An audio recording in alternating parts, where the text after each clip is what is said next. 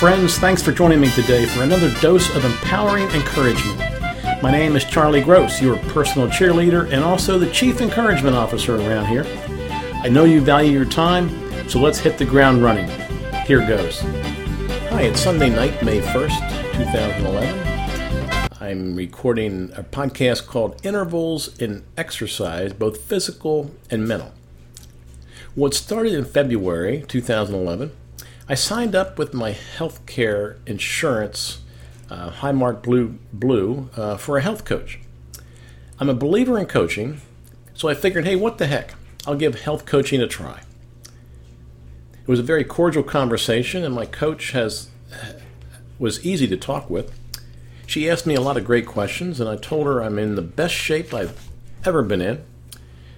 So I was wondering what we were going to talk about or how we were going to proceed.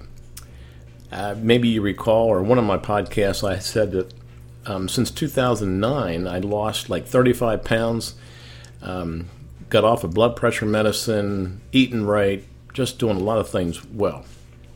Well, she thought that was great, and she asked about my exercise routine. So I told her about my 40 minutes on the treadmill, my 100 crunches, my, 100, my 40 push ups. So she asked me to try doing some interval training by varying the hills and speed on my treadmill. She also suggested a less sugary cereal for breakfast. So I said, well, yeah, I'll give that a try. Well, voila.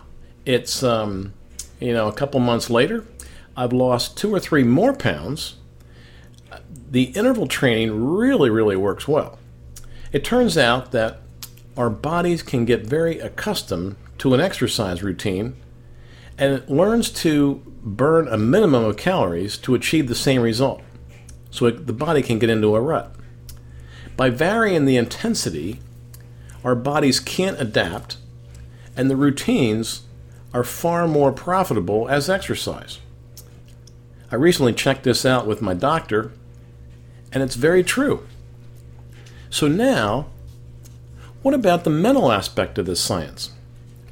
Well, as I think back on some neuro guidance I've heard, there's a close correlation to this research. Here's what I remember it's good for your brain to challenge it, exercise it, and do non routine tasks.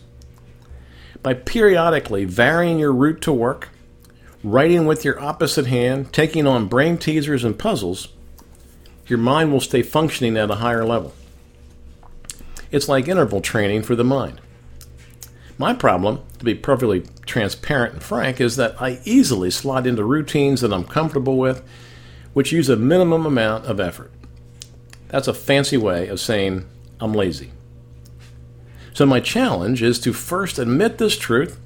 I guess I admitted it. And then take a step to overcome it. Just as I varied my treadmill routine to please or satisfy my health coach, I need to do some interval brain training. Hey, guess what? I just start writing this in my journal in cursive, that's handwriting, with my left hand. It's pretty scribbly, but I can read it, and I feel smarter already. Maybe I'll take a new way to work tomorrow, or try some other brain exercises. Hey, why don't you try it too? Let me know what you try and how it works out for you email me at cwgross, that's G R O S S, at gmail.com. Hey, my friends, have an awesome week and do some interval training, both physical and mental. Bye for now.